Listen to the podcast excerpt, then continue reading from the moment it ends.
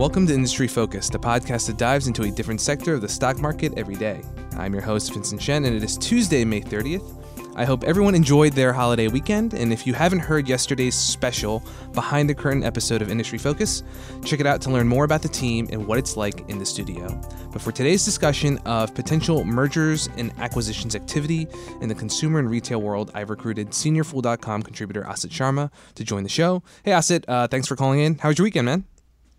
It was wonderful. Um, it's just very relaxing. You know, long four days. The highlight of which I beat my middle child, 15 year old, in one on one basketball. so chalk one up for father time. Very nice. Uh, I was, you? I was talking to Austin before the show, and you know we got rained out a few times. I was up in New York. Um, did Uh. you guys have to deal with that at all in North Carolina? Now we got a little bit of cloud cover here and there. It was just a gorgeous weekend, so we escaped some serious rain. It was very pretty. All right, I'm, glad you had a good weekend and uh, were able to show your son that uh, you still have what it takes on the court at least. I, I still got it. Thanks. So, kicking off our discussion for today, we have the recent reports that American Eagle Outfitters is considering a potential acquisition of its uh, apparel rival, Abercrombie and Fitch. And these are both uh, apparel brands focused on teenage and young adult consumers, with stores uh, largely located in malls all over the country. So, retail weakness and headwinds have been in the headlines uh, quite often and discussed on this show and we have a series of bankruptcies from other mall-based chains uh, hit the news recently, including Wet Seal, Aeropostale, American Apparel, and BCBG. And with the Coach Kate Spade deal uh, announced a few weeks ago, we're also seeing some con- consolidation in the apparel space as well. So, Asit there are a lot of moving pieces and potential suitors right now who are pursuing this deal, and I'd like to cover this one at a time. So, to start things off, can you give us a quick rundown? Of what has been going on at Abercrombie. Uh, the stock enjoyed a $7 billion market cap a decade ago and has since declined to about a tenth of that size. Annual revenue peaked at $4.5 billion. That also down to about $3.3 billion last year. What happened essentially? One of the things, Vince, that you and I talk about in regards to retail companies is having a market that's strong enough to pull your product through. And retailers who are focused on the teen segment uh, work with some fickle fashion gods. Uh, Mhm. going really briefly back to the weekend, I went with my family and saw the Pirates of Caribbean, and the gods of the sea are fearsome, and there's curse after curse, and you have trouble sitting in the theater unraveling which curse is directed at whom, how do they break it. But they're nothing compared to the fashion gods, especially where teens are concerned. The fashion gods are brutal. So uh, this company has been in an industry in which it enjoyed a long surge of interest in mall-based traffic, and teens propelled that for years. Uh, as you and I have discussed uh, many times, online has shifted uh, the retail landscape. That mall traffic has disappeared, and Abercrombie and Fitch, with many of its uh, retail brethren, is locked into long-term operating leases and purchase commitments. So, purchase commitments for material and leases that are based in malls, which are quite expensive, uh, not very lucrative if you're trying to break them. It's stuck in this fixed cost position with that smaller traffic base. On top of that, the company has had to try to move with the fashion trends, and it's been out hustled by the fashion forward, fast fashion houses like Zara, which have a lower uh, economic footprint, lighter capital footprint, uh, change their fashions much more quickly. And so it's really a victim of a couple of these larger forces. Operationally, the company has done a, a decent job. It uh, was always somewhat profitable. That profit margin now has declined to near flat, but it's in a fairly liquid position. And a little bit later, we'll get into the difference between liquidity and solvency, which uh, is speaking to Abercrombie and Fitch's long-term future. So basically, we're looking at uh, entrenched trends that this company is trying to battle against with not a bright outlook moving forward. Thanks, Asit. That's a really great rundown of what the company has been facing. And I think, as you mentioned, it's really important to note that you know Abercrombie and Fitch is not alone in this. Uh, we've mentioned some of the other chains that have declared bankruptcy or closed their doors, um, and these are you know headwinds that a lot of these mall-based stores are facing. You know, Abercrombie for four years running, the revenue has declined about six percent to nine percent each year. And uh, I'd like just to run down a list of different things that management has tried to do to face uh, declining traffic to its stores, but also the changing trends. So it has uh, recently announced that it will be closing dozens of its stores, I think about 60 of its U.S. locations. Uh, in 2014, it tried to rebrand itself, uh, going from you know the big logos on its clothes, seeing that now um, at places like Zara that you mentioned, H&M, these fast fashion houses, to give you more of uh, less branding and logos on your clothes, and so you can kind of design your own style. That seems to be what is popular with uh, their customers now. So rebranding itself a few years ago, uh, changing the look of its fashion. They're trying to market to older shoppers uh, moving a, away a little bit from their kind of core teenage base. Um, and they've also previously ousted Mike Jeffries, who was the former CEO, who kind of put Abercrombie & Fitch on the map, taking over uh, the brand in the early 90s when it was part of the limited conglomerate. And they've also implemented other changes to its executive team and the board of directors. Uh, one thing I will note uh, in terms of bright spots for the company, uh, it's not all bad in that they have their Hollister business, which is actually at this point um, a bigger part of revenue than the namesake Abercrombie and Fitch brand is. But that has at least managed to maintain flat same-store sales. So you can see, uh, even in this situation, flat is is better than the you know sometimes double-digit same-store sales declines that they've seen with the Abercrombie brand. And they also recently announced a wholesale partnership with Asian e-commerce retailer Zalora to sell its merchandise, which I thought was a, an interesting way for the company to kind of kind of expand its international reach. But um, next up, I want to establish a bit of a timeline for what we know so far regarding the buyout process and the negotiations that are going on between Abercrombie and the potential buyers. So on May 9th, uh, the company confirmed that it has employed an investment bank to help navigate buyout talks with multiple interested parties. And the following day, uh, some initial reports indicated that at least two of the interested buyers for Abercrombie & Fitch included American Eagle and Express. So, in the meantime, uh, Abercrombie shares initially jumped over 12% on the news before uh, gradually losing those gains until an update made headlines last week. So, last week, May 24th, there was news from American Eagle, uh, which uh, not only was it still interested in a deal, but it may be presenting a joint offer with Cerberus Capital, which is a private equity fund known for its interest in these distressed businesses, which I think is fair to say Abercrombie would be part of that category.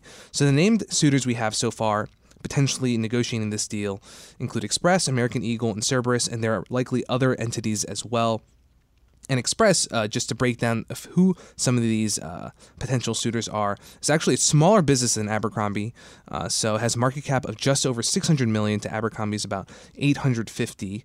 And the revenue in Express's most recent fiscal year was $2.2 billion. Abercrombie's closer to about $3.3 billion.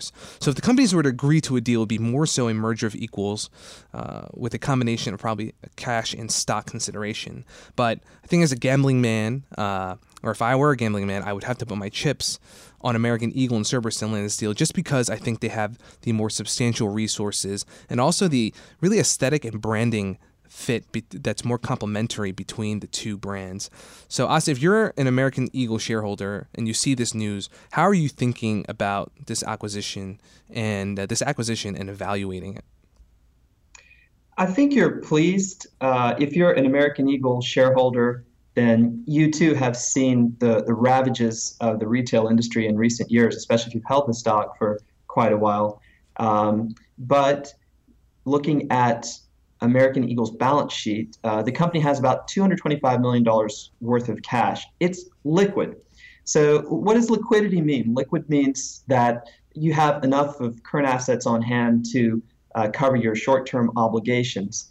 It's also solvent, meaning that American Eagle doesn't have a lot of debt. However, because that profit margin has declined in recent years to I think last year's net profit margin was just over 5%, uh, the company's not really throwing off enough cash flow to cover its own operations, uh, grow its business, and then take over uh, an Abercrombie and Fitch. So you must be pleased that this very deep-pocketed private equity firm uh, Capital is stepping in. Uh, without that, it's going to be a tough deal for American Eagle. You, looking at the market capitalization, Vince, you mentioned that um, Abercrombie's market cap is down to about 850 million. That looks sort of doable if you only looked at the market cap, but American Eagle needs this uh, private investor because there's more to uh, the price tag of Abercrombie than meets the eye. Mm-hmm. So Abercrombie has about $2.2 billion worth of long-term commitments. These are those operating store leases that I spoke about, and also materials purchase obligations uh, for their inventory. And that's a pretty big um, balance that you have to add on to the market cap because whoever buys this company is on the hook for those obligations. So when we look at total deal value, enterprise value, it's really over about 3 billion bucks, somewhere between 3 billion and 4 billion once you consider some type of premium for the shares. Uh, hooking up with a very uh, well-resourced private equity group will help American Eagle not just acquire the company, but have the resources to realize the synergies that you mentioned. The fact that the product lines are similar, much more complementary than that of an Express and an Abercrombie. So I think you have to be feeling pretty good if you are an American Eagle shareholder.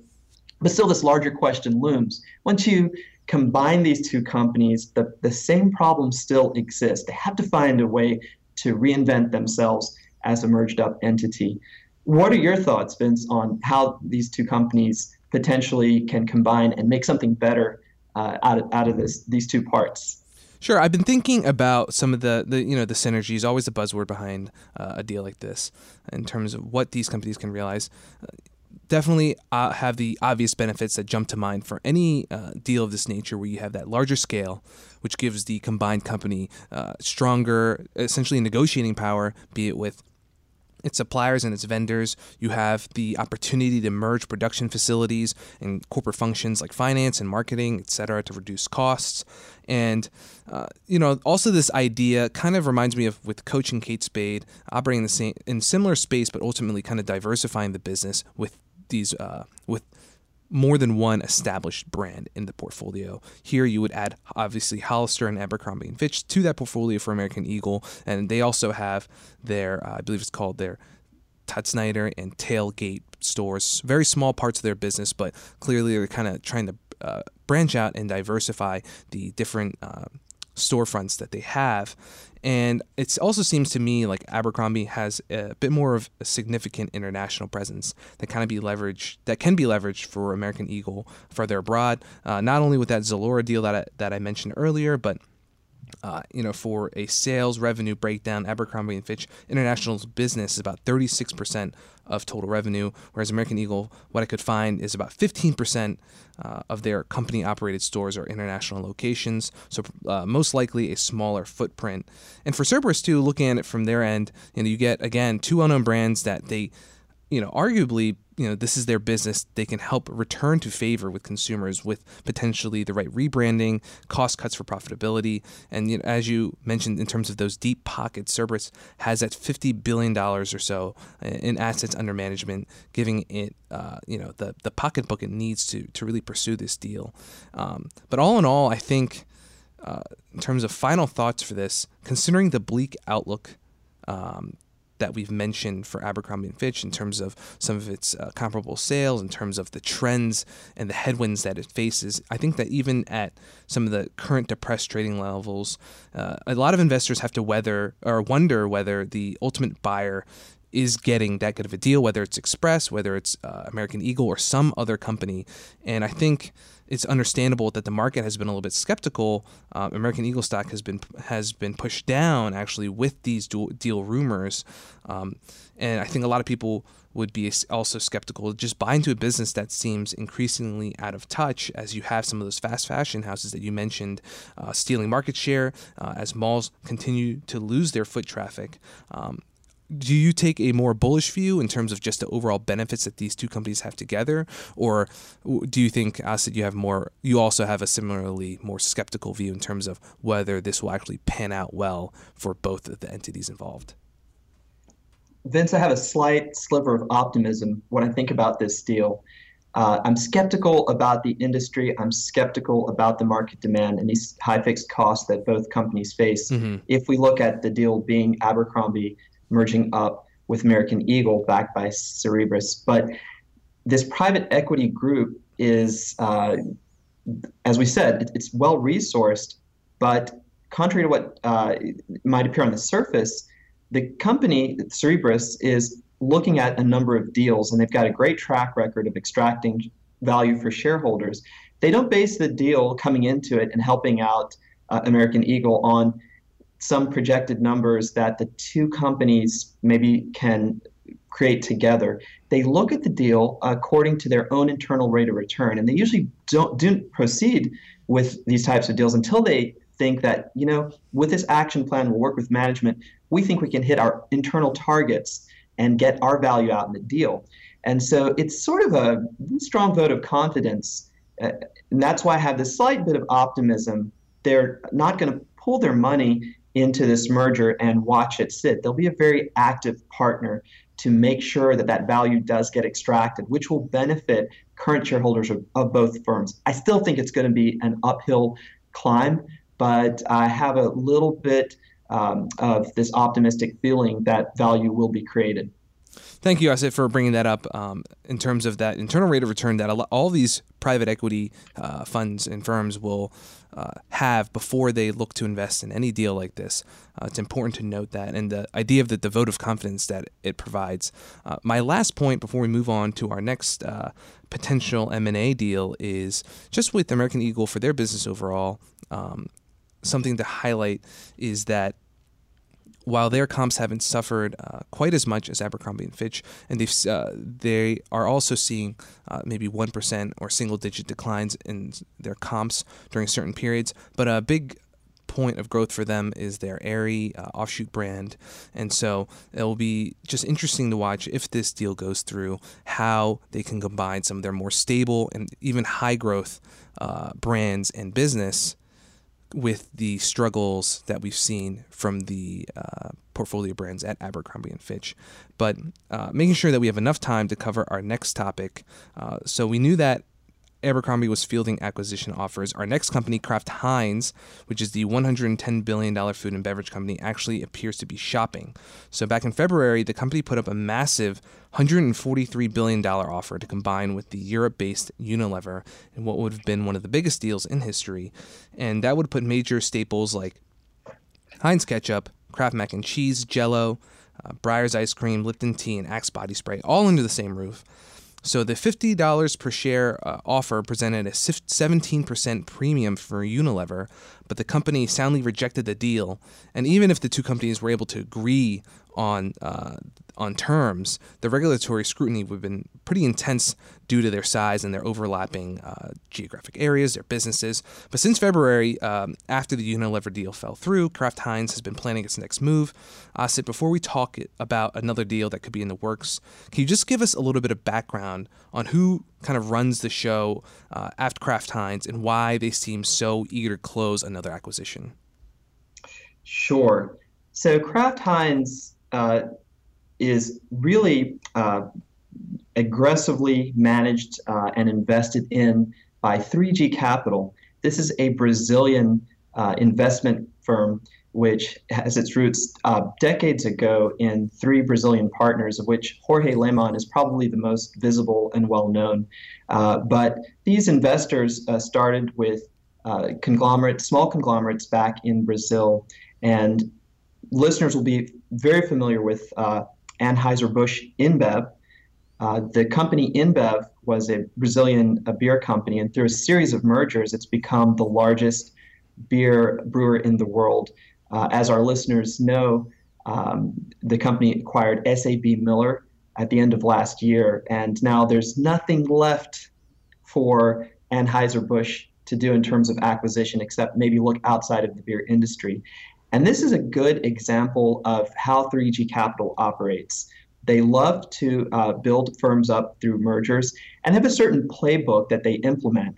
This playbook is usually isolating a company which is not very well managed uh, with just mediocre margins. They'll acquire that company and then cut costs dramatically. They do that by reducing headcount, by reworking the supply chain, by implementing something called zero based budgeting, which means that every year, instead of looking at last year's budget, you create it from scratch to see what your costs really are and uh, execute accordingly.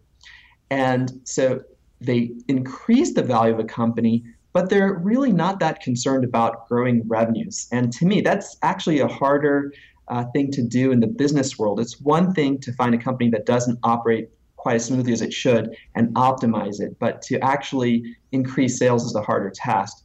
So, what many investors have noted about 3G Capital is their tendency after they optimize the cost side of a company to go in and, and make another acquisition.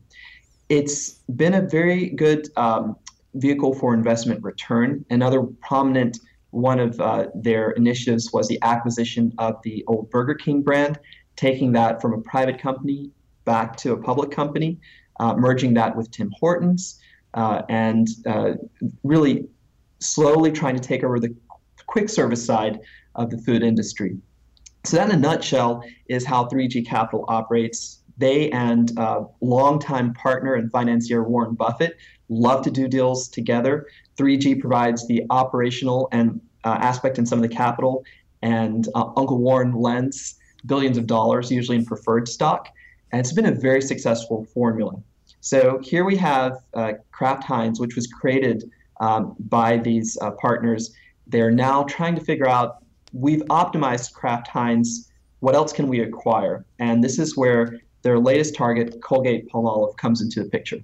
Yes. So rumors of a of another 3G backed deal have been floating around actually since late last year uh, when the company began raising funding about $10 billion worth uh, for a consumer goods company according to people you know who were close to the matter um, so you mentioned colgate palmolive as the new potential candidate um, you know the company though at least in relation to kraft heinz has no food and beverage business that i think would match or that would mesh with kraft uh, on top of at least its well known toothpaste and personal care products, unless you count the dog and cat food business.